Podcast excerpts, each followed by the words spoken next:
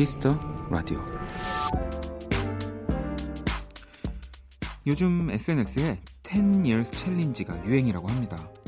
지금으로부터 10년 전 2009년도의 사진과 2019년 현재 찍은 사진을 나란히 두고 내가 얼마나 많이 변했나를 비교해 보는 거고요. 또 어느 SNS에는 과거의 오늘이란 서비스도 있습니다. 작년 오늘 내가 어디서 어떤 사진을 올렸고 몇 년 전 그날 내 주변에 어떤 사람들이 있었는지를 알려주죠.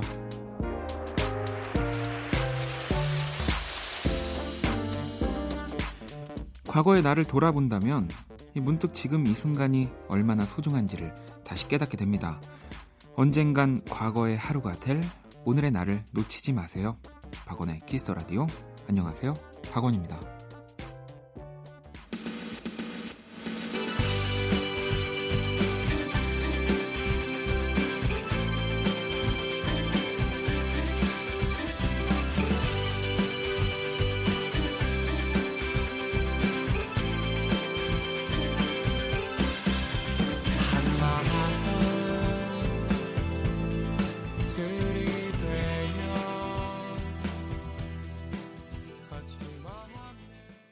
2019년 1월 25일 금요일 박원의 키스 더 라디오 오늘 첫 곡은 언니네 이발관 순간을 믿어요 였습니다.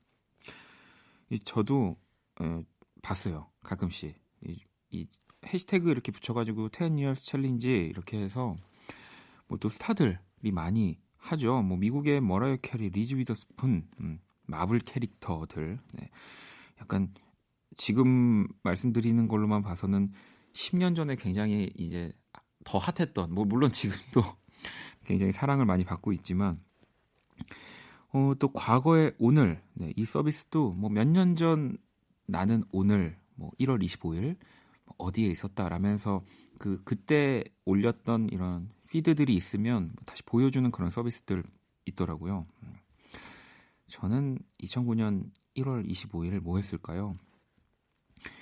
이, 저는 그런 게 없어요. 뭐 이렇게 SNS도 길게 못 하고 뭐 조금 하다가 없애버리고 네, 뭐 조금 하다 없애버리고 어, 이런 시기여서 항상 과거를 찾으려면 네, 스마트폰도 그 10년째 쓰질 않아서 그래도 대충 생각해 보면 아마 대학교 네 대학교를 다니고 있었을 것 같습니다.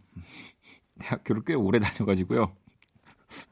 뭐 한 15년 전에도 대학교를 다녔던 것만 같은데 어찌 됐든 네 우리가 뭐 과거의 이런 사진들을 보고 과거의 나를 본다는 건 아, 내가 예전에 이랬는데 뭐 이런 생각을 하자는 게 아니라 네, 지금이 중요하다는 거. 네, 과거가 이렇게 뭐 멋있었다면 지금도 멋있을 수 있다는 거. 뭐 그런 겁니다. 음. 자, 오늘 금요일 또 2부 안내 잠시 해드리면요. 고품격 음악 코너 키스 더 음감회 마련되어 있습니다. 오늘 또 초대 손님은요. 요즘 진짜 주목을 많이 받고 있는 분들이에요. 실력파 밴드 레이브릭스 서광민, 유해진 씨와 함께 할 거고요. 기대 많이 해주시고요. 자, 그러면 광고 듣고 올게요. 키스. 키스 박원의 키스 더 라디오.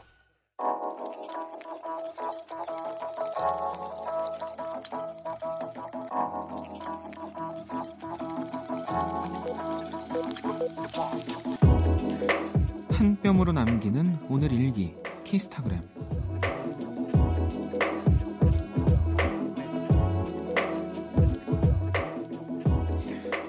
아침부터 거래처 미팅이 있었다. 그것도 오전 10시에. 안 그래도 피곤해 죽겠는데 만나기로 한 담당자는 20분이 지났는데도 전화 한 통이 없었다. 해도 해도 너무하신 거 아닌가요? 분노의 문자를 보내려던 그때 죄송합니다. 많이 기다리셨죠? 제가 핸드폰을 두고 와서요. 듬직한 어깨, 이 낮고 울림 있는 목소리, 완벽한 내 이상형의 남자였다. 아, 욕했던 거 다 취소. 완전 취소. 샵. 미팅이 그런 미팅이 됨. 샵. 엄마 나 시집 가나 봐. 샵. 키스타그램. 샵. 박원의 키스터 라디오. Uh...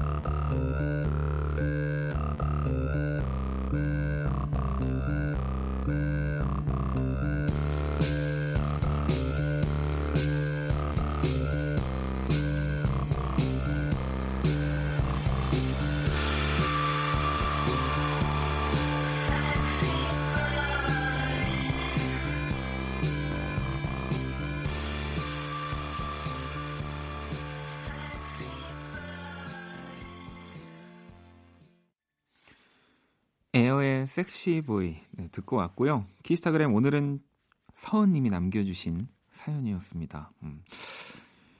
제일 궁금한 건 과연 잘 됐을까 네, 하는 겁니다. 아무래도 그 뭐 거래처 미팅이면 한 번으로 끝나진 않겠죠. 계속 자주 봐야 하고 뭐 연락도 좀 해야 되고 연락할 게 없어도 일을 좀 만들어 가지고 네, 연락을 하기도 또 좋을 것 같고 궁금하네요. 네, 이또 키스 더 라디오를 많이 방송을 듣고 계셔가지고 우리 서은 씨의 지인이나 아니면 그 정말 이 미팅남이 이 sexy boy가 듣고 있을 수도 있다는 생각이 들어서 음, 제가 보통은 이름만 말씀을 드리는데 최서은님이 주신 사연이라는 거 이 아입니다. 최가 아니고 최서은님 네, 이름도 좀 특이하셔가지고요. 네, 금방 결과를 알 수 있지 않을까 예상이 됩니다. 뭐 후기도 생각 이렇게 후기도 뭐 원하는 방향으로 흘러 가시면 보내주세요. 네. 안 오면 저도 그렇게 알고 있겠습니다. 키스타그램, 키스터라디오 홈페이지 게시판 이용해 주셔도 되고요. 여러분의 SNS에 샵 박원의 키스터라디오, 샵 키스타그램 해시태그를 달아서 사연을 남겨주셔도 됩니다. 소개되신 분들에게 선물도 드리니까요. 또 많이 참여해 주시고요. 자, 이번엔 또 여러분들이 보내주신 사연들을 좀 만나볼게요. 혜진 씨가 자취 반년차 초보자입니다. 감바스에 도전했는데 온 집안 가득 느끼한 기름 냄새가 배었어요. 동생 놀러 오면 해주겠다고 약속했는데 언제쯤이면 만나게 먹을 수 있는 요리를 할 수 있을까요? 자취 생활 팁 좀 주세요라고. 뭐 일단은 이 시켜 먹는 게 최고예요라고도 하지만 음, 또이 정성 들여서 음식을 하는 그 로망들이 또 혼자 살 때 있거든요. 네, 한창 저도 많이 했었는데 근데 저는 괜찮아 보이는 게 이 감바스 같은 요리는 왜 그거죠? 이렇게 올리브 오일, 네, 새우 새우가 아마 감바스라는 뜻일 텐데 뜨겁게 해서 먹는 거 이게 잘 몰라요. 이게 뭐 뭐가 맛있는지 맛없는지를 우리가 또 자주 접하는 음식이 아니니까 판단이 안 됩니다. 그러니까 그냥 혜진 씨가 만들어서 주시고 동생이 먹으면서 고개를 갸우뚱해도 원래 이런 맛인가 보다 하고 넘어가지 않을까 싶습니다. 네. 6305번님은 원디 회사에 직원이 두 명인데 아빠가 사장님, 제가 직원이에요. 그런데 사장님이 매일 야근에 주말 출근까지 하나뿐인 직원 너무 부려드시네요. 그래도 키스 더 라디오 들으며 일할 수 있어서 다행입니다. 야, 그래도 어 뭐 그러면 우리 노조를 본인이 스스로 이렇게 만들어 가지고 노조 위원장이 된 뒤에 아빠 말고 사장님과 뭐 좀 그런 네, 협상을 어, 이렇게 야근에 주말 출근까지 할 거면 음, 뭔가를 어, 더 달라 요구하시는 것도 네. 제 방송 재밌게 해야 되겠는데요. 음.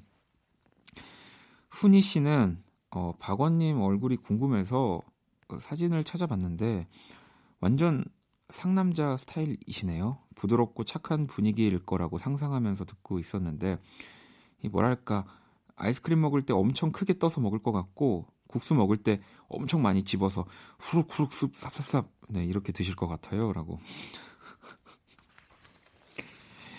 어 갑자기 궁금한 게 여러분들은 누군가를 볼 때 음, 이렇게 사진으로 사진으로 판단하는 것들이 대부분 잘 맞을까요? 아니면 이렇게 대화 혹은 그 사람이 하는 얘기나 뭐 뉘앙스, 뭐 생각들을 가지고 판단했을 때 더 내가 상상했던 이미지랑 가까웠을까요? 음. 뭐 사진은 제가 생각했을 때는 이 뭐 이렇게 연예인이라고 하긴 그렇습니다만 방송하는 사람들의 사진들은 대부분 좀 그렇게 찍어요. 네, 뭔가 가볍지 않고 무거운 느낌으로 또 제가 하는 음악들이 그런 음악들이 많아서 부드럽고 착한 사람 맞습니다. 네. 이 라디오가 지, 진짜예요. 라디오의 모습이 진짜 제 모습이라고 생각하시면 됩니다. 아, 나머지는 다 가짜예요. 네. 노래를 또 듣고 오도록 하겠습니다. 그레이의 노래고요. 예, 피처링은 로꼬입니다. 이 익명으로 보내주신 신청곡이거든요. 하기나에 듣고 올게요.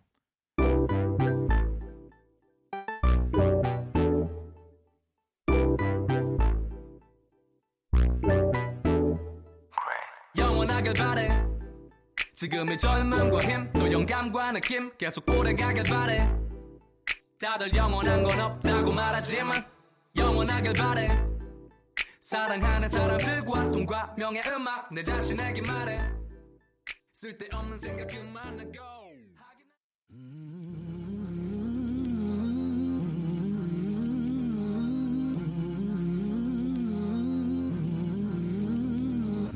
Waiting for the time to pass you by. Hope the winds of change will change your mind. I could give a thousand reasons why, and I know you, and you've got to make it on your own. But we don't have to grow up, we can stay forever young. Living on my sofa, drinking rum and cola underneath 네, 제드의 Stay까지 듣고 왔습니다. 이 0215님의 신청곡이었고요. 이 피처링은 알레시아 카라 예, 피처링이었습니다. 키스 더 라디오 함께 하고 계시고요. 음, 여러분들 사연을 좀 더 볼까요? 0359번님, 이번에 고3 올라가는 수험생이에요. 라디오 들으면서 할 수 있는 공부가 수학밖에 없어서 수학만 주구장창 하고 있네요. 예원님, 설밤까지 달려야지 라고 보내주셨는데, 이 라디오 들으면서 할 수 있는 공부, 네. 그렇네요. 수학이 그나마 조금은, 음, 아무래도 이 DJ들이 얘기를 하거나 뭐 음악이 나올 땐 그래도 좀 괜찮지만 이렇게 말을 하게 되면 뭐 국어나 뭐 이런 이 역사, 사회 뭐 이런 또 영역들은 좀 하기 쉽지 않을 것 같고. 네. 근데 그래도 생각해 보면 전 라디오 들으면서 전과목 공부 다 했던 것 같아요. 네. 자, 그리고 3374번님도 15년 넘게 영어 공부를 했는데 왜 못하는 걸까요? 회화 레벨 테스트에서 공부 한 번도 안 한 일본어랑 같은 점수 나왔어요. 아, 뭐 저도 영어 공부는 계속 하고 있거든요. 저도 한 3374번님이랑 비슷한 연차는 된 것 같습니다. 15년. 근데 이게 막상 내가 할 수 있다가도 정말 영어를 바로 써야 되는 상황에서 이게 입, 입에 안 떨어지더라고요. 네. 그냥 이 모국어, 한국말이 막 나오고 그렇게 되는데 뭐 저도 방법은 잘 모르겠습니다. 우리 그거 하나 보내드릴까요? 이 영어 수강권 갑자기 네 이거 없어요? 영어 수강권이 없어요? 네 그러면 패스. 자, 음 나연 씨가 원디 클럽에 재미 붙인 아들에게 제가 밤에 아들 때문에 제가 밤에 잠을 못 자요. 이 녀석 들어와야 자는데 말이죠. 한참 문턱이 닳도록 다닐 나이지만 몇 살쯤 돼야 클럽이 지겨워질까요? 음. 이 클럽 좋아하는 분들을 보면 저도 클럽을 태어나서 한 지금까지 두 번 가봤나? 네. 클럽을 그렇게 좋아하는 편은 아닌데 이 클럽 좋아하시는 분들은 클럽에서 더 이상 그 사람을 받지 않을 때까지 다니시는 것 같은데요. 그러면 아마 그 나연 씨의 아드님은 한참 더 많이 남았겠죠. 또 이왕 보내주시는 거, 네, 어, 이렇게 쿨하게 보내주세요. 음. 다 음악 들으러 간다고 하더라고요. 요즘 클럽은. 종현 씨는 형님, 저는 중2 학생인데요. 어머니께서 잔소리 하셔서 저도 모르게 짜증내고 말았어요. 방에서 내가 왜 그랬을까 하고 반성하고 있어요. 마음과 행동이 자꾸만 다르게 나오네요. 앞으로도 한 2,700번은 더 이렇게 될 것 같고 왜 다들 이런 경험에서 그거 아시죠? 뭐 이렇게 부모님한테 뭐 짜증을 내고 그러면 안 되지만 방문을 쿵 닫고 들어갔는데 이제 내가 너무 방을 방문을 반항하듯이 닫았나? 너무 세게 닫았나? 이러면서 다시 방문 열어보잖아요. 이렇게 이게 뭐 이 문이 왜 이러지? 약간 원래 약간 마치 세게 닫히는 방이었던 것처럼 음. 뭐 그래도 내가 왜 그랬을까 하고 생각하는 것 자체만으로 종현 씨 종현이는 진짜 대단한 거예요. 저는 중학교 때 그런 생각도 안 했어요. 한 고등학교 때까진 그냥 내 말을 믿어주지 않는 지금도 지금도 그러고 있는 것 같은데요. 음. 자 그러면 또 노래를 들어볼까요? 지윤 씨가 신청을 해주신 노래고요. 이 작년 말 첫 정규 앨범을 발표한 아주 젊은 밴드입니다. 555라는 밴드고요. 어, 저도 이 페스티벌을 몇 번 같이 했던 경험이 있어서 어, 이렇게 저 뒤에서 이 55의 라이브를 들어본 적이 있는데 상당하거든요. 음. 이 시소라는 곡이에요. 이 시소처럼 기타를 쳤다고 하는데 함께 들어볼까요?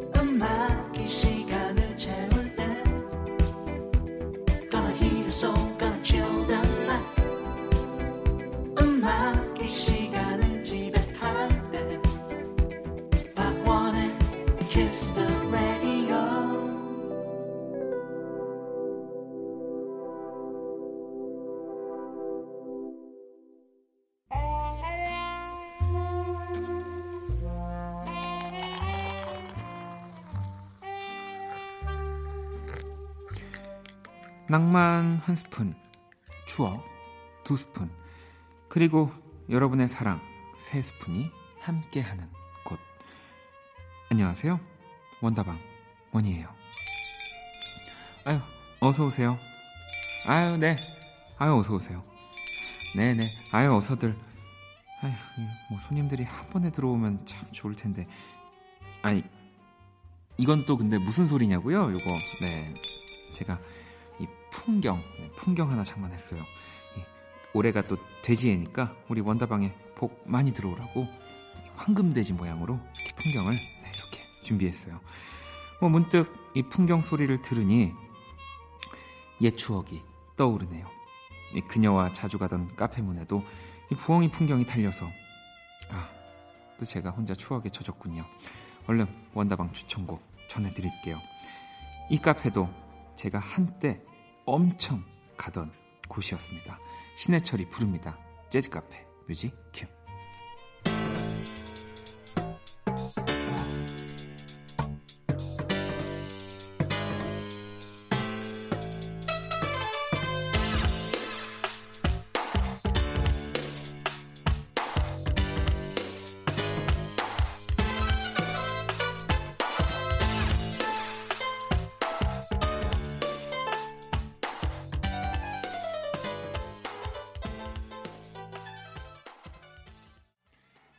추억의 명곡들과 함께하는 원다방. 오늘 추천곡은 신해철 2집의 수록곡이죠. 재즈카페. 1991년, 네, 네 곡이었네요. 음, 이 앨범엔 뭐 나에게 쓰는 편지, 내 마음 깊은 곳에 넣어 등 또 무수한 명곡들이 있었고요. 이 생전에 신해철 씨가 직접 선택한 무덤까지 가져갈 내 노래 이 11곡 중에 이 재즈 카페가 4위였대요. 제가 좀 찾아봤더니 1위는 바로 민물장어의 꿈, 이고요. 2위가 해에게서 소년에게, 3위가 바로 그대에게였다고 합니다. 이런 3위부터 소개했어야 되는데 제가 1위부터 소개를 했네요. 뭐 물론 저 역시도 신해철 씨의 음악들 너무 좋아했고요. 그리고 뭐 방송에 라디오에서 참 많이 얘기했지만 이 신해철 씨가 라디오 하셨을 때 네, 항상 거의 매일 매일 매일 들었던 것 같아요. 매일 매일 듣고 뭐 신해철 씨가 가지고 있는 생각들 좋아서 듣기도 했었고 뭐 그것이 맞고 틀리다 뭐를 떠나서 그냥 내가 가지고 있는 생각을 저렇게 뭐 1시간, 2시간 동안 전혀 막힘없이 풀어내고 이야기하고 재미를 주고 어, 진짜 멋있다라는 생각을 그때 되게 많이 했던 것 같아요. 뭐 신해철 씨 음악을 좋아했지만 저 같은 경우는 라디오로 신해철이라는 사람을 좋아하게 되면서 더 많이 네, 신해철 씨의 음악까지 들었거든요. 음. 뭐 저한테도 뭐, 뭐 그런 때가 오려나? 네, 원다방에 어울리는 노래들도 추천 많이 해주시고요. 어, 원희는 주말에 잘 쉬고 네, 월요일에 만날 겁니다. 뭐 이렇게 그, 반갑지는 않으시겠지만 월요일에 온대요. 음. 자 이제 그러면 제가 또 사연을 좀 읽어드릴게요. 경화 씨는 원디 꿈에 한 사람이 10번 이상 나왔어요. 왜 그러는 걸까요? 경화 씨왜 그러는 걸까요? 네. 이게 뭐 좋아할 수도 있고 아니면 뭐 좀 그 사람이 요즘에 계속 나의 신경을 쓰이게 할 수도 있고 어쨌든 꿈에 자주 나온다는 건 지금 경화 씨 머리 안에 계속 그 사람이 깨어 있는 시간에 어딘가에서 이 활약을 하고 있다는 거겠죠. 음. 좋아하는 거라고 저는 생각을 하고 싶네요. 경아 씨는 이번에 작년 한 해 동안 연애도 포기하고 미친 듯이 일만 한 제게 상을 줘야겠다 싶어서 원키라 들으면서 여행 상품 폭풍 검색하고 있어요. 멀리 못 가는 원디 야고르게 좋은 데 가야 하는데 어디로 갈까요? 라고. 저는 죄송한데 뭐 어디 멀리 가시는 분들 때문에 약이 오르진 않아요. 네. 제가 약이 오르려면 음, 뭔가 되게 좋은 걸 산다든지 최신형 스마트폰을 뭐 산다든지 최신형 이런 전자기기를 뭔가 샀다든지 이러면 좀 제가 부러울 수도 있는데요. 여행으로 우리 일요일 게스트 아도이 오주환 씨면은 부러워할 수도 있겠는데요. 음. 음, 희진 씨는 남편이 배탈이 나서 하루 종일 누워 있는데요. 저는 왜 야식이 땡길까요? 혼자 시켜 먹으면 의리 없는 거겠죠? 야, 같이 살 때는 네. 그리고 사랑하는 사람과 같이 지낼 때 이런 상황에서는 뭐 네, 의리를 좀 지켜 주셔야죠. 네. 제가 남편분 다 나으시고 또 연락 주시면 그때 맛있는 야식 선물로 하나 보내드릴게요. 음. 노래 한 곡을 더 들어볼까요? 스카이 옥구슬 님이 아들이 드디어 계약했어요. 라는 네. 어, 사연과 함께 렌카의 이 프리를 또 선곡해 주셨거든요. 노래 듣고 올게요.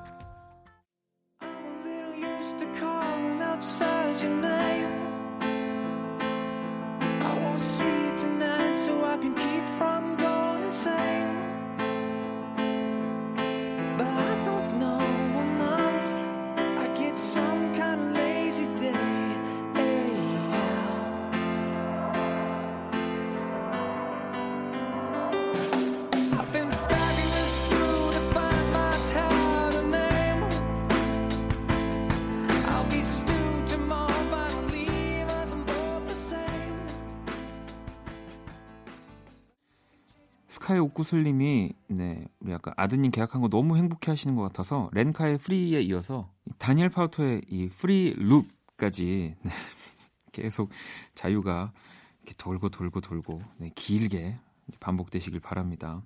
자 그러면 광고 듣고 올게요.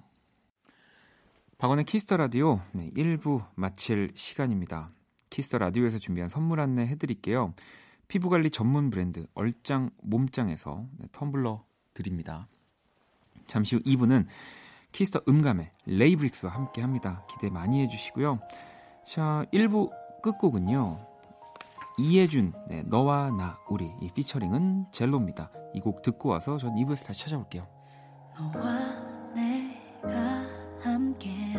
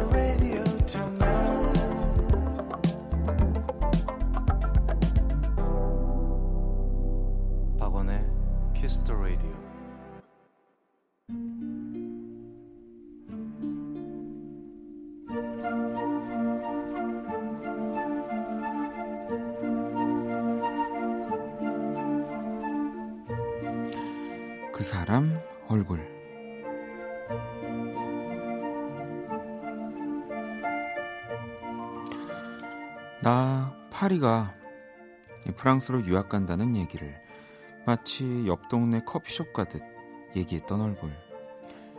그럼 난 이제 누구랑 수다 떨고 누구랑 만나고 누구랑 노나 참 막막했었던 22살 그때가 생각난다.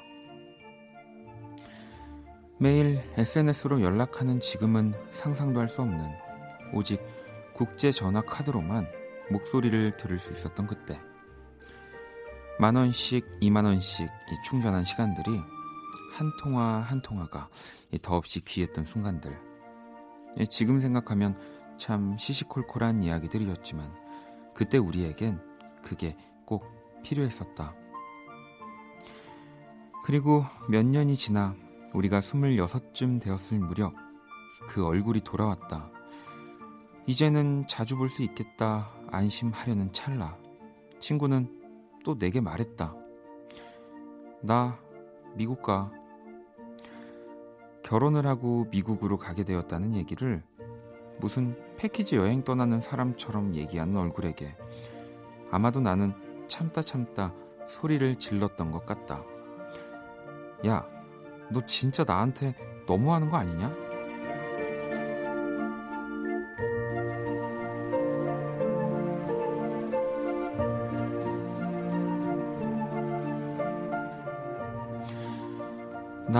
목걸이 만들어. 어느 날 친구는 목걸이를 만들기 시작했다. 원래 학교 다닐 때부터 멋쟁이 소리를 들었던 아이였다. 가족, 친구도 없는 미국에서 혼자 심심해서 만들어 본 건데 그걸 본 미국 사람들이 너무 예쁘다고 칭찬을 했단다. 사진을 보내왔는데 정말 예뻤다. 이 친구의 기다란 목에 딱 어울리는 기가 막힌 목걸이였다. 그렇게 뚝딱 브랜드 하나를 만들어 사업을 시작하더니 이 최근엔 헤어밴드 사업에도 도전을 한단다. 요즘 친구의 사진들을 보면 마치 원래 머리에 리본이 붙어 있는 사람 같다. 이제 미국에서도 국제적인 멋쟁이 소리를 듣게 된 이 자랑스러운 그 얼굴을 가까이 있다면 한번 쓰다듬어 주고 싶고 잘했다고 손잡아 주고 싶은데 나는 오늘도 그녀의 사진 아래 하트 버튼을 꾹 누르는 것으로 내 마음을 대신한다. 이 친구와 같은 미국에 살고 있는 방송인 이 오프라 윈프리가 그런 말을 했었다.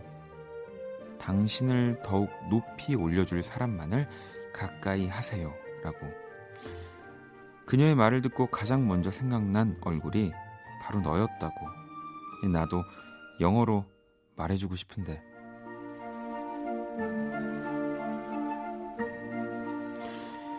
어디서든 빛나는 내 친구 제제 얼굴.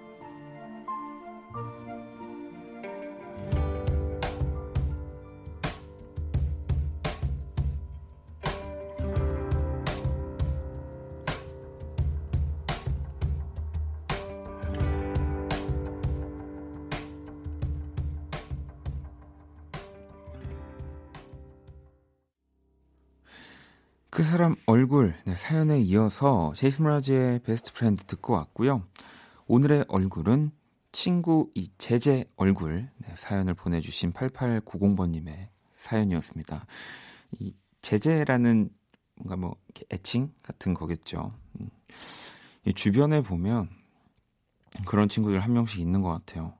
내가 감히 그 상상도 할 수 없는 네, 그런 일들을 아무렇지 않게 너무 그냥 밥 먹는 것처럼 네, 잘 하는 친구들. 뭐 저한테는 진짜 이 사연의 제재라는 친구분처럼 이렇게 어디를 쉽게 외국을 나가서 또 뭔가 적응해서 해내는 네.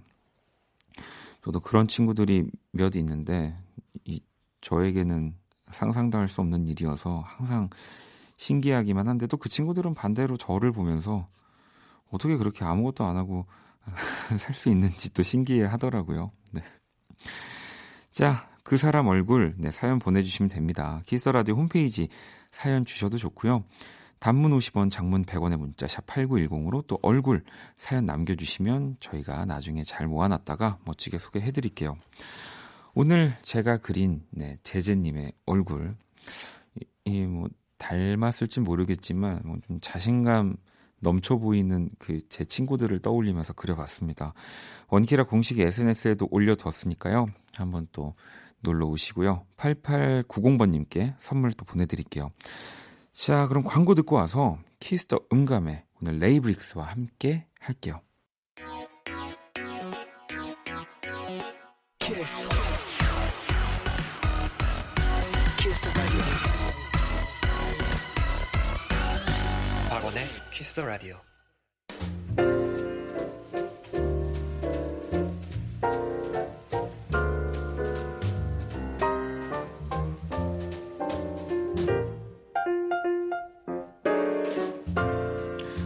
음악과 이야기가 있는 밤, 네, 고품격 음악 감상입니다. 키스 더 음감회.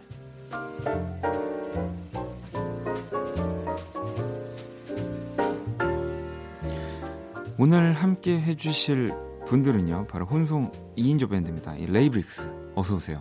네. 네, 안녕하세요. 레이브릭스에서 노래하고 있는 서광민이라고 합니다. 네.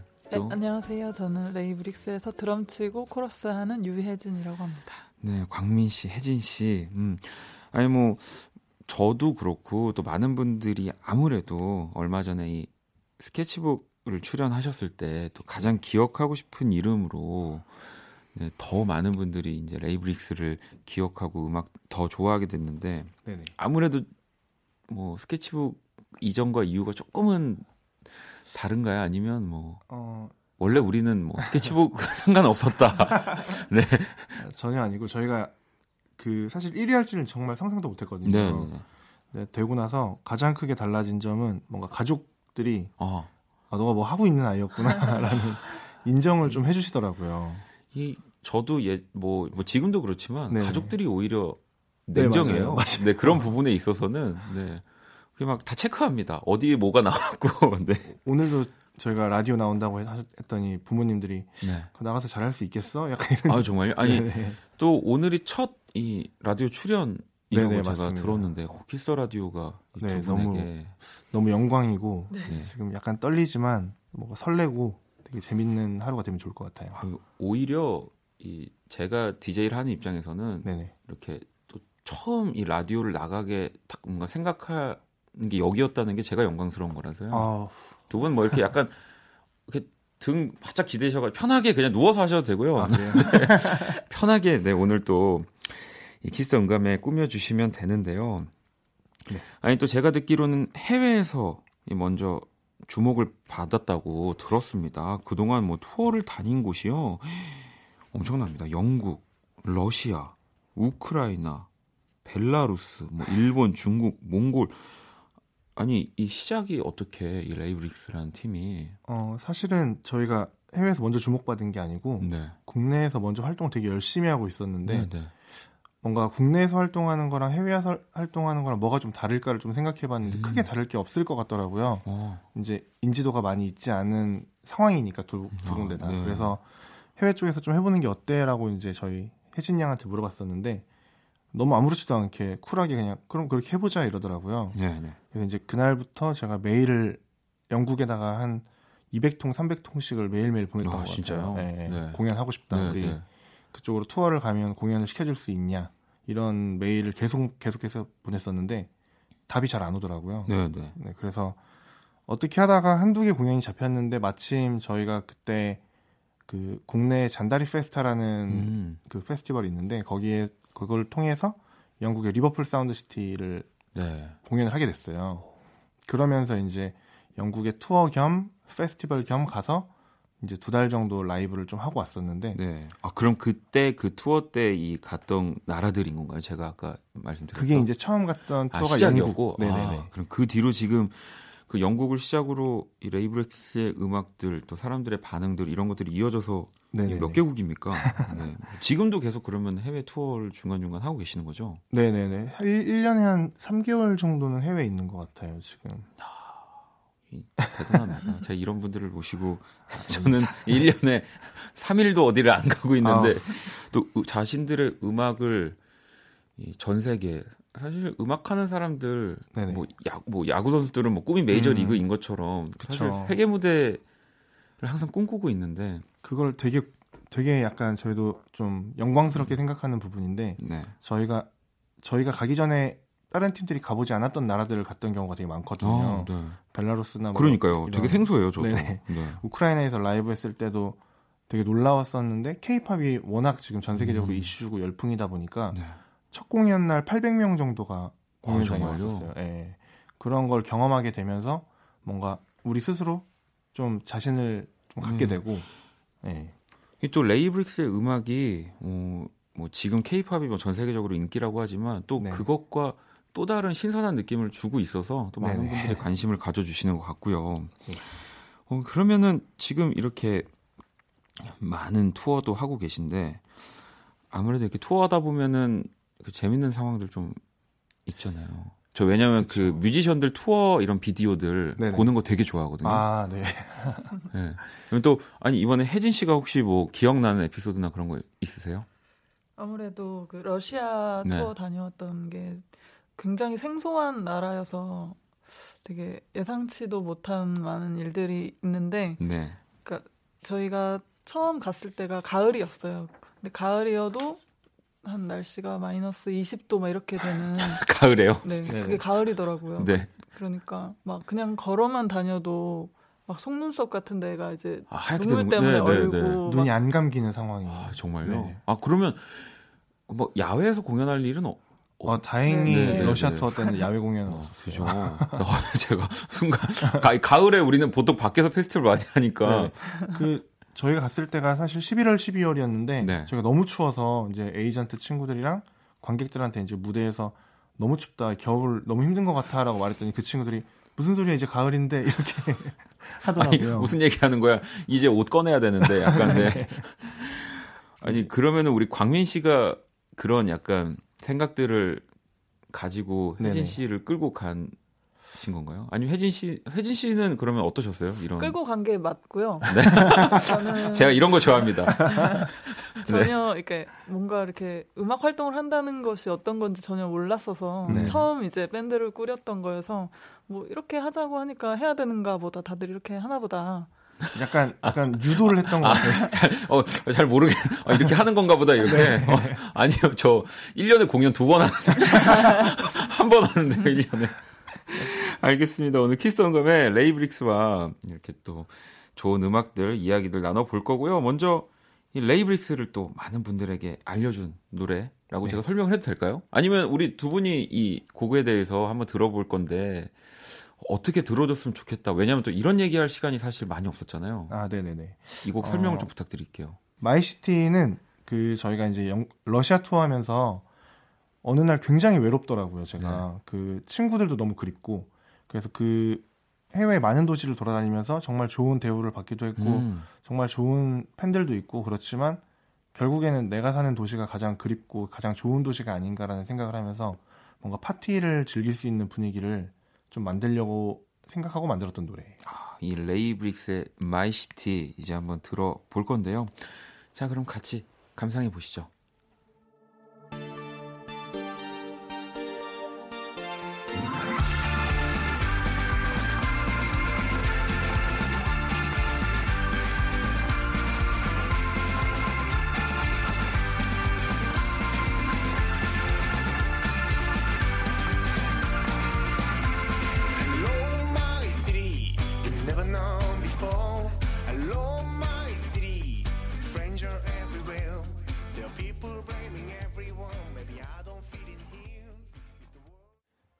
레이브릭스의 My City 듣고 왔습니다. 아, 이곡 들으니까 실제 공연 이 곡 하면 진짜 신날 것 같은데요.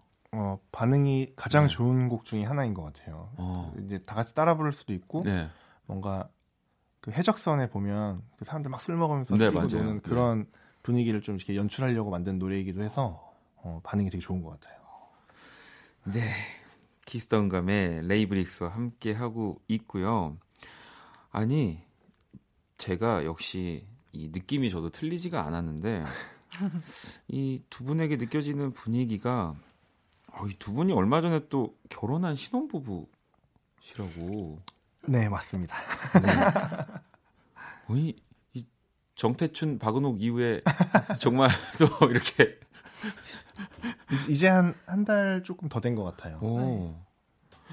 아니 그러면은 지금 팀 활동을 하실 때부터 두 분이 연인이셨던 거예요? 아니면 그 전에는 그냥 팀으로 만났다가? 어 저희가 원래 네. 레이브릭스는 2014년 정도부터 활동을 시작했는데 네. 어 2010 10년 10년부터 네. 저희가 알았거든요. 네. 그리고 그때부터 만나기 시작해서 네 이렇게 이렇게 되었습니다. 아 정말요? 와 아니 이 갑자기 이제 이거를 확인받고 나니까 더 물어보고 싶은 것들이 많아지는 것도 있는데 이 섣불리 하면은 어쨌든 집에 같이 가실 건데 라는 아, 생각이 들면서 조심스러워지는데 아, 대학생 때 이 밴드 동아리에서 처음 두 분이 만났다고. 네네네. 그 신입생 저희가 이제 뽑잖아요. 네. 그때 이제 오디션을 보러 왔었는데.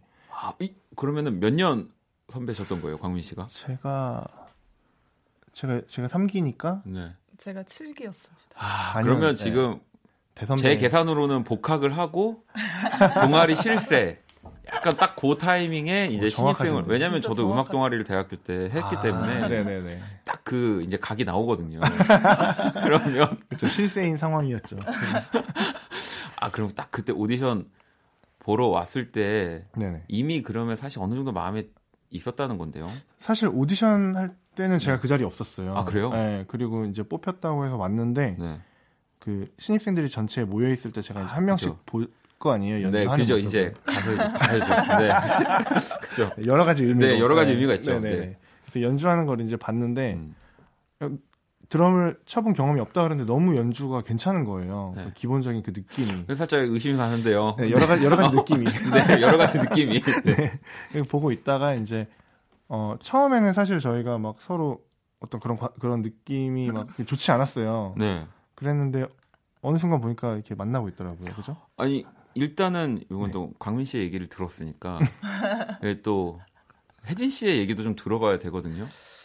이것도 역시 왜냐면 하 저도 그런 경험이 있었기 때문에 아. 이 신입생 때는 사실은 되게 프레시한데 그쵸 약간 그 전역한 오빠들 약간 네. 아, 혜진 씨 어떠셨어요? 그때도 약간 자연스럽게 유도된 거 아닌가. 네. 그 뭐지? 아까 아까도 그저 밴드 활동하는 것도 네. 자연스럽게 안, 해봤, 으니까 아, 이렇게 하는 해봤으니까. 거다. 아 그것도 네. 연애 연애를 안 해봤으니까. 네. 아 진짜요? 네, 그 당시 연애를 안 해보고 그랬던 거 아닌가. 어. 그렇게 결혼도 이제 이렇게 하는 건가 하면서.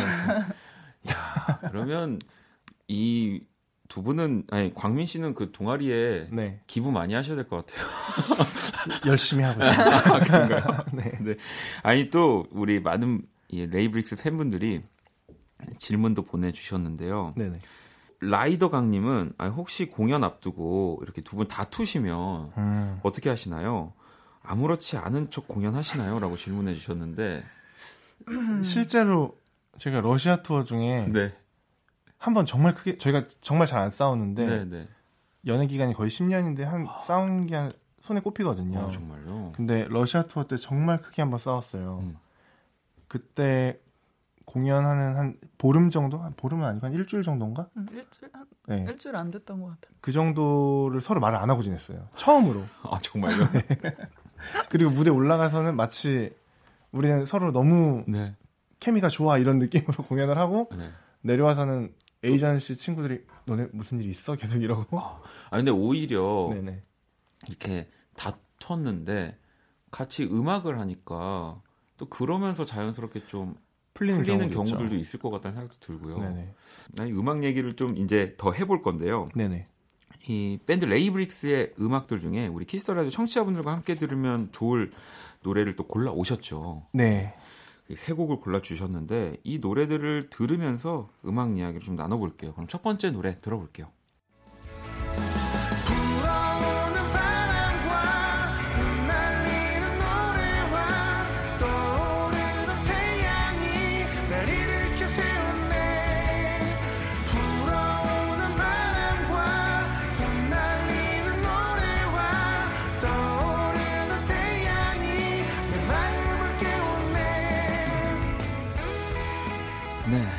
레이브릭스의 새벽이라는 네. 곡이죠.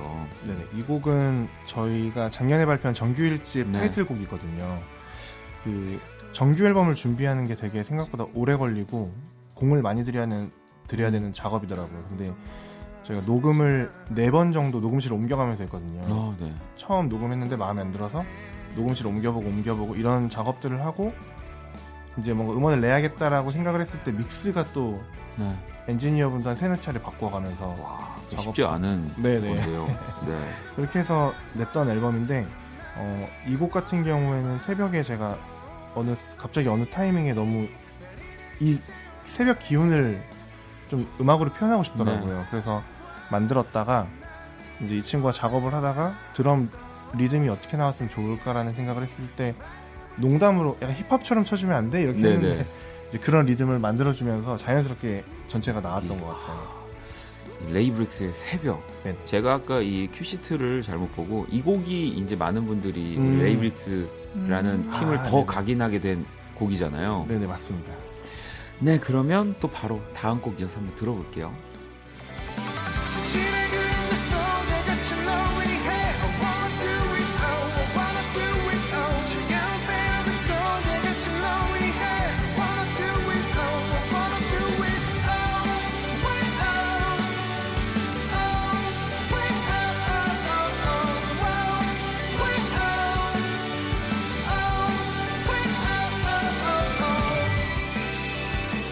번째 곡은 어떤 곡인가요? 어, 네, 웨일 크라이라는 제목인데요. 네. 음, 2018년 10월에 저희가 싱글로 낸 곡인데 음, 네. 어, 이 곡은 떼창으로 부를 수 있는 부분을 아주 대놓고 만들었어요.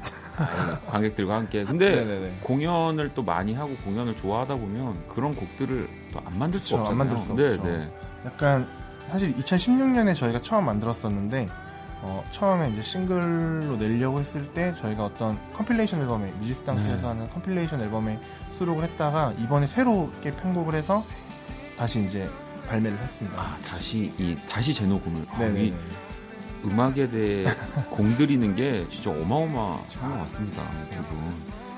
약간 좀좀 제가 겪지 않았으면 하는 일들이 겪, 겪었을 때 좀 사람들이 네. 이거에 대한 위로를 받고 싶잖아요. 네. 그거에 관한 노래인데. 네. Well Cry. 네네. 네, 그러면 우리 또 마지막으로 또 골라주신 다음 곡 들어볼게요.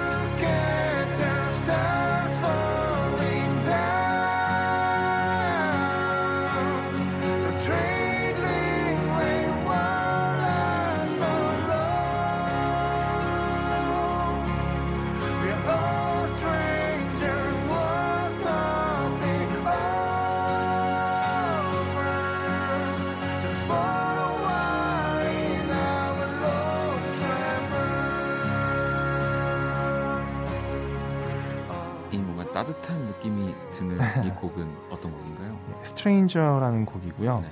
어, 저희가 한창 투어를 많이 하고 있던 어느 어느 날 갑자기 이제 제가 너무 외롭고 힘들어서 음. 혜진 양한테 말을 했더니 혜진 양이 제, 자기가 좋아하는 시인이 있다면서 네. 그 시를 알려줬어요. 네. 그게 천상병신의 네. 귀천이라는 아, 네. 되게 유명한 시잖아요. 네. 그 마지막 그 말미 부분에 뭐 나 하늘로 돌아가리라 뭐 그래서 그 네, 약간 네. 이게 인생을 소풍이라고 표현하면서 되게 비우는 모습이 되게 약간 이 Stranger 노래와 의미가 조금 통하거든요. 네. 그래서 이제 가사를 만들고 이제 노래를 쓰게 됐죠. 아무래도 또 여러 나라를 또 투어를 하시다 보면 네네. 그게 음악적인 또 소스가 힘들기도 하지만 맞아요. 저는 네. 될 거라는 생각이 들거든요. 맞습니다. 저도 좀 다녀야 되는데. 자, 그럼 이렇게 또 우리 레이브릭스가 우리 키스터 라디오 청취자분들을 위한 노래 세 곡을 가지고 오셨는데 네. 어, 이곡 가운데서 혹시 완곡으로 좀 같이 듣고 싶은 노래 하나 골라 주시겠어요? 어, 새벽 새벽이 좋을 것 같습니다. 새벽. 네. 네 알겠습니다. 그럼 레이브릭스의 새벽 네, 듣고 올게요.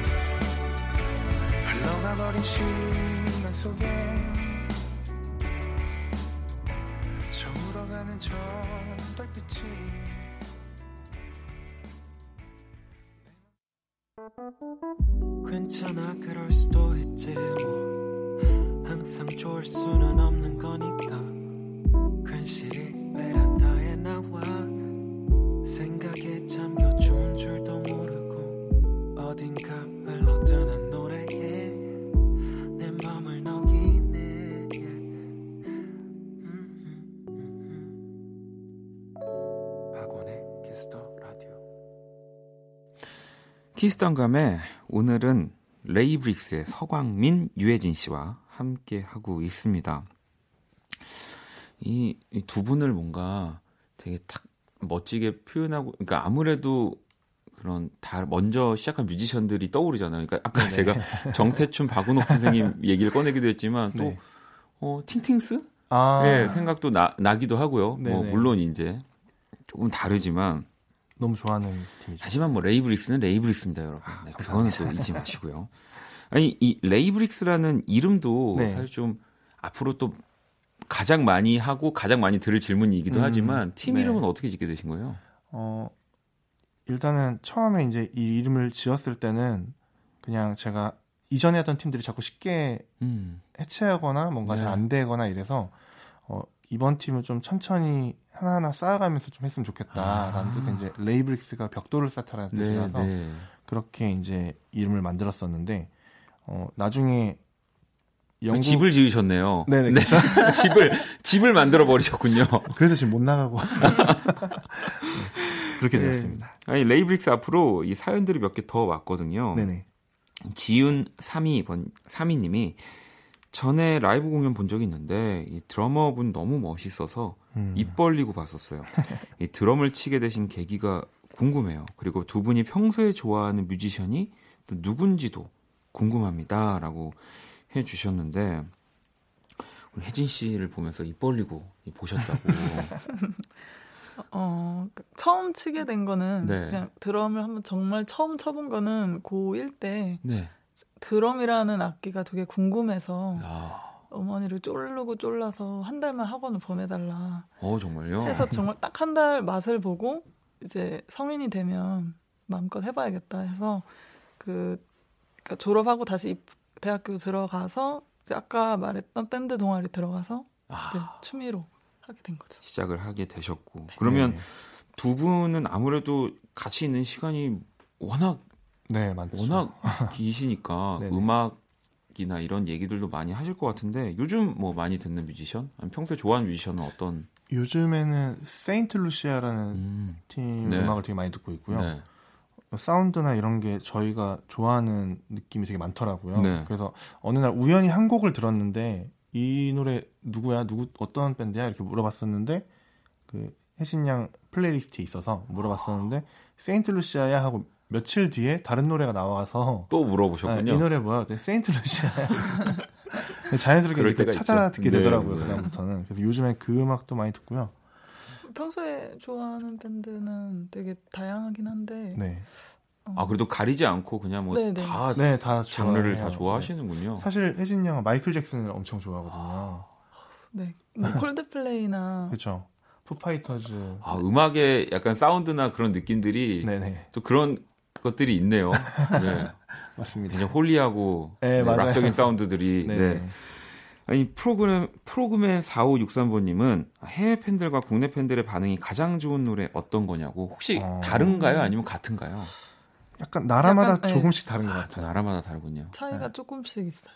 그러니까 뭐 저희가 한번 러시아 투어 마치자마자 일본 공연 갔다 중국 공연 되게 네. 세번 했던 적이 있었는데 러시아에서 반응 좋았던 노래를 일본에서 반응이 어. 좋겠지 하고 딱 했는데 약간 딱히 딱히 어, 다른 오히려 다른 노래들이 네 그리고 약간 서정적인 노래를 음. 했을 때 더 더 좋아하더라고요. 아. 네. 아 그렇겠네요. 나라마다 조금씩 또 차이가 있을 수도 있겠군요. 네네. 문화들이 아까, 다르고 해서 아까 처음에 들었던 My City 같은 곡은 이제 어느 나라든 상관없이 다들 다 같이 네. 놀수 있으니까 그런 거 좋아하더라고요. 그래서 그런 곡들을 더 많이 만드시겠는데요. 네. 자, 이번에는 레이브릭스가 또 고른 추천곡. 네. 네, 레이브릭스의 음악이 아닌 네, 다른 음악들을 세 곡을 만나보는 시간입니다. 또 앞서 이야기도 나눠봤지만 평소에 어떤 노래 즐겨 듣는지 또 이 키스터 라디오 청취자들에게 어떤 노래 추천하고 싶은지 한번 노래 들으면서 이야기 나눠볼게요.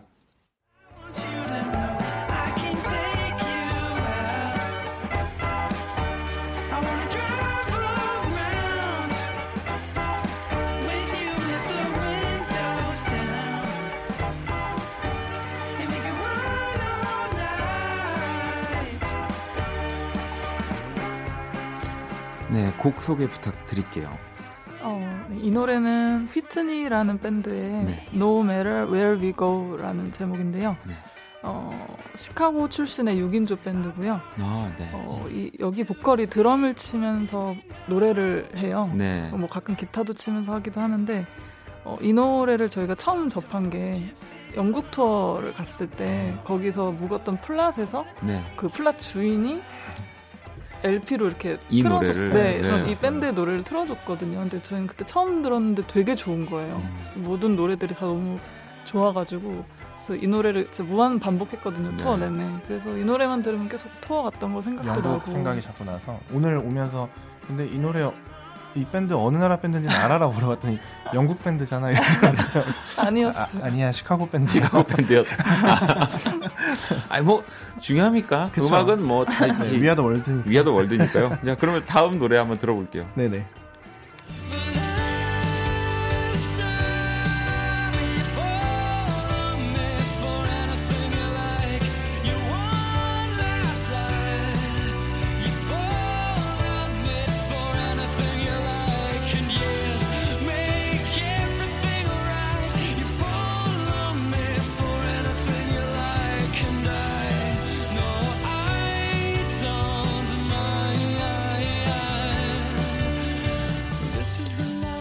이번엔 영국 밴드네요. 네. 어떤 곡인가요? 킨의 This is the last time이라는 곡이고요. 네. 어, 이게 2003년에 처음 싱글로 발매가 됐다가 음. 2004년에 이제 재녹음해서 앨범에 수록했던 곡이에요. 네.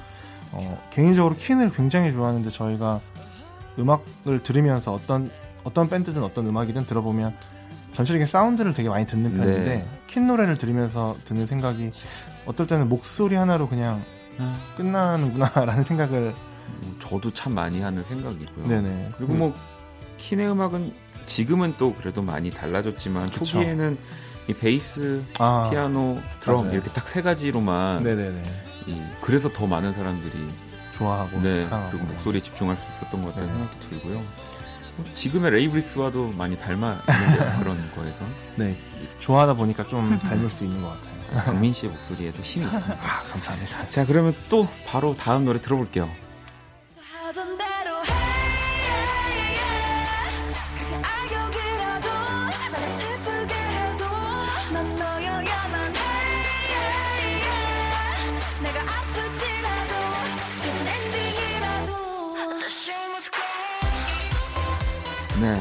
이 곡은 네, 선미의 주인공이라는 곡입니다. 네.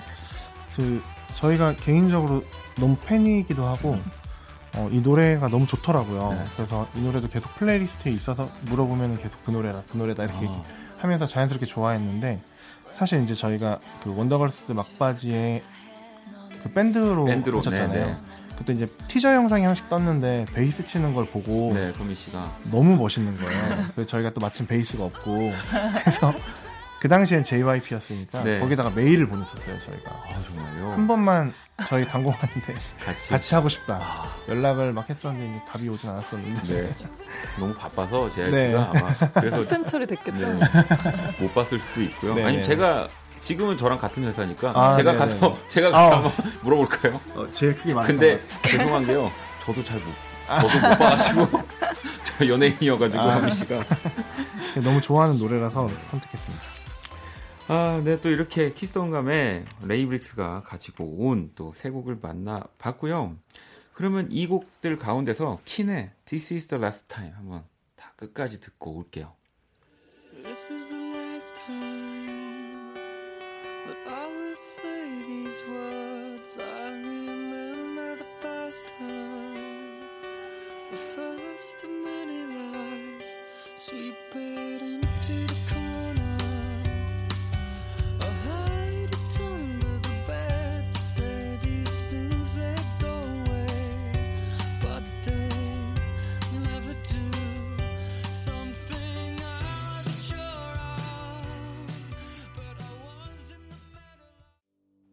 키스 더 음감회 레이브릭스와 함께하고 있습니다. 자, 이 키스 더 음감회에는 또 공식 질문이 있고요. 지금 또 두 분이 적어서 저에게 주셨는데 무인도에 간다면 꼭 가져가야 할 세 가지. 음. 음. 아니 뭐 자기가 살짝 이제 이 무인도에 가져가야 할 세 가지 질문을 많이 받아서 네네. 오늘도 왠지 두 분은 그 서로의 이름들이 네. 뭐 있지 않을까라고 아. 그냥 추측만 하면서 한번 읽어보겠습니다. 무인도 같이 갈 그렇죠. 아니 그냥 저는 그냥 추측만 하는 거예요. 네. 아, 네네. 먼저 혜진 씨 걸 볼게요. 자, 음악 앨범 저희 공통 질문을 항상 드리는 건데 이 캐피탈 시티즈의 In a Tidal Wave of Mystery 음. 이 앨범 저 캐피탈 시티즈 진짜 좋아하거든요. 아, 네. 엄청 우리, 좋아해요. 전곡을 네. 항상 제 반복해서 듣고 네. 있어요. 아, 솔직히 제목하고 매칭이 안 되는 곡도 많지만 네, 네. 정말 정말 너무 좋아요. 약간 사운드랑 네네 맞아요. 라이브도 네. 너무 좋고 라이브 너무 좋고 네. 저는 그 제 기억에 아마 작년 네네. 작년에 그 한 다섯 트랙으로 앨범 이름까지 생각이 안 나는데 그 음. 앨범도 진짜 많이 들었거든요. 음. 너무 너무 신나고 좋아서 맞아, 맞아. 한번 엄청난 인기를 이제 확올 때가 됐는데. 그러니까요. 네, 네. 자 그럼 두 번째 볼게요. 스마트폰. 네 여기 또 가로 열고 가족 친구들 사진 가득 이렇게 음. 가로 닫고. 처음에 사진을 쓸려다가 네. 생각해보면 핸드폰을 가져가면 정말 많이 가져갈 수 있는데. 그러니까요. 음. 아 그럼 이제 가서 외로울 때마다 꺼내서. 네, 저는 네. 저는 되게 물질적인 사람인데 네. 생각보다 이렇게 막상 진짜 이입을 하니까 어, 그런 거 혼자 그렇게 탁 남겨지면. 음. 네.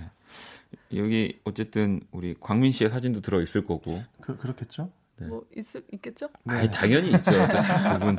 자, 세 번째는 아 생존 키트, 이 토치 같은 거라고 음. 아무래도 거기서 살아남아야 하니까. 네. 음식이라고 하려다가 음식을 어떻게든 잡아야 면 되니까. 잡아서 이제 해먹겠다. 네. 진짜 멀리 보시는 거. 네. 자 이번에 그러면 광민 씨 네, 네. 무인도에 간다면 꼭 가져갈 세 가지 음악 음. 앨범은 콜드플레이의 마일로 잘로. 네네. 그 제가 2012년 영국에 있었었는데 1년 네. 정도 살았었는데 그때 되게 슬럼프가 왔어요. 처음에 어. 영어도 못하고 그럴 때. 네. 근데 그 앨범을 우연히 라디오에서 듣는 걸 음. 들은 다음에 와 내가 지금 여기 있다니 이 생각이 갑자기 들더라고요. 아, 내가 이 네, 나라에 네, 네. 얘네가 있는 나라에 어딘가 같이 있을 수도 네. 있겠다 하면서 네. 그때 기억이 너무 좋아서 아. 무인도 가도 저 앨범을 들으면 조금 네. 기분이 괜찮아지지 않을까. 아니, 두 분은 그 약간 영국에 있는 무인도를 가, 아마 가면 조금 더 행복하게. 자, 두 번째 볼게요. 기록할 것, 네, 노트북이라고. 네네. 그, 제가 그, 얼마 전에 다큐멘터리를 봤는데, 네. 미니멀 미니멀리스트. 나는 네. 다큐를 봤는데, 저랑은 너무 안 맞더라고요. 저는 잘 못 버리거든요. 아. 그래서 뭐든지 다 기록해놓고 남겨놓고, 네. 그런 버릇이 있어서 뭔가 그걸 가지고 있으면 그 상황들을 다 기록하고 할 수 있지 않을까. 아, 노래도 만들고. 네네. 전원이 금방 나갈 텐데. 그걸 생각하지 않았네요. 자, 세 번째는 공입니다. 공도 여러 공들이 있는데 어떤 공? 그 저는 개인적으로 생각하는 게 네. 삶이 즐겁지 않으면 의미가 없다고 생각하거든요. 네. 근데 공을 가지고 있으면 제가 운동, 축구 이런 걸 되게 좋아하거든요. 아. 그래서 공 가지고 놀면 좀 재밌지 않을까. 영국을 좋아하실 수밖에 없겠는데요. 아, 그렇죠. 네. 네. 야, 이렇게 어쨌든 우리 두 분의 이 무인도에 간다면 가져갈 세 가지를 만나봤는데 애석하게도 서로의 이름은 나오지 않았어요. 한분 정도는 네. 광민 씨 정도는 제가 어, 유해진 이렇게 반성을 좀 해야겠네요. 가는 길에 다투지 마시고요. 네. 네. 아니 여러분들 사연을 저 하나 이렇게 꼭 소개하고 싶은 게 있어서 음. GGG91번님이 레이브릭스의 최종 목표는 뭔가요? 라고 아. 보내주셨거든요. 이런 거 생각해 보신 적 있으세요? 네, 저희가 네. 우스갯소리로 처음 시작을 했는데 지금은 좀 정말 열심히 해서 해보자라고 하지만 아직도 멀리 있는 목표가 있는데요. 네. 그 슈퍼볼 하프타임 쇼가 있잖아요. 최종 목표니까. 네, 최종, 최종 목표. 아, 그럼요. 네, 제가 언제까지 살지 모르니까. 아, 네. 아, 최종 목표 그렇게 치면은 그래미 그 거의 하프타임 찍고 그래미 올해 앨범 받고 네. 아, 그럼 너무 좋겠네요. 네. 어, 하프타임. 네, 저희가 좋아하는 모든 아티스트가 나왔더라고요. 공연을 하고 네. 네. 그런 걸 보면서 어, 처음에는 그냥 그걸 보는 게 너무 좋았거든요. 네. 근데 저희 콜드플레이 내한 공연을 갔었을 때 네, 네. 보고 와 저런 공연을 한 번만 해보고 싶다는 생각이 들더라고요. 그러면서 슈퍼블 하프타임 쇼를 하면 할 수 있지 않을까? 제가 그이 그걸 정해드릴게요 연출을. 네. 그 레이디 가가처럼 뛰어내려서 아. 이제 브루노 마스처럼 드럼을 치면서 현 씨가 오고 그 다음에 이제 그 콜드플레이 뭐 크리스 마틴처럼 아, 김민 씨가 뛰어다니면서. 네. 저스틴 팀버레이크처럼 춤도 좀 추시고. 아 춤도요? 네. 기대하도록 하겠습니다. 알겠습니다. 그, 때 혹시 베이스 필요하시면 아. 제가 그 지금부터 조금씩 조금씩 연습할게요. 아 알겠습니다. 아니 벌써 또 이 보내드릴 시간이 다 돼서요. 아니 오늘 뭐 어떠셨어요? 이 또 첫 라디오였는데. 어 처음엔 너무 긴장해서 말을 잘할 수 있을까 했는데 너무 잘 해주셔가지고 네. 우리 박원드님께서 뭘, 뭘 했을까요? 저는 너무 편안하게 잘 해주셔서 네. 어, 너, 시간이 이렇게 빨리 지나갔는지 몰랐어요. 그죠? 네, 시간이 진짜 진짜 빨리 갔네요. 네, 더 해야 되는 줄 알았는데 아쉬우신가 봐요. 이게 네네. 저도 아쉽고 아마 네. 듣는 청취자분들도 너무 아쉬울 거여서 그러면 이 다음에 또, 네. 또 여러 나라 투어도 가시고 또 재밌는 이야기거리 많이 만드시고 음악들도 가지고 네. 한번 더 나와주세요. 네. 알겠습니다. 네, 그러면 이렇게 키스 더 음감회 오늘 레이브릭스 만나봤고요. 우리 두 분 보내드릴게요. 감사합니다. 네, 감사합니다. 감사합니다. 들어가세요. 네. 네.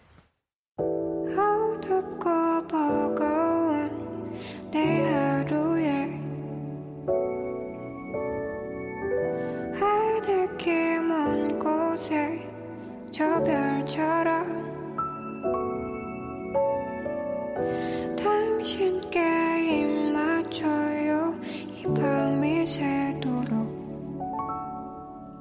박원의 키스 더 라디오 2019년 1월 25일 금요일 박원의 키스 더 라디오 이제 마칠 시간이고요. 내일 토요일 키스 더 라디오 여러분의 신청곡으로 꾸며지는 Only Music 그리고 Electro Night 함께 할 겁니다. 또 기대 많이 해주시고요. 자, 오늘 끝곡은 네, 정준일의 노래입니다. 닮아가 듣고 네, 저도 이제 집에 갈 준비하겠습니다. 지금까지 박원의 키스 더 라디오였습니다. 저는 집에 갈게요.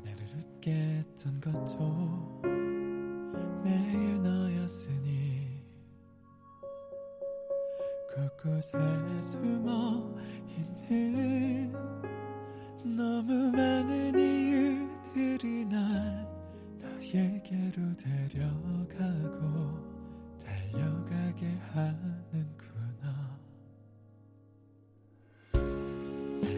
did it.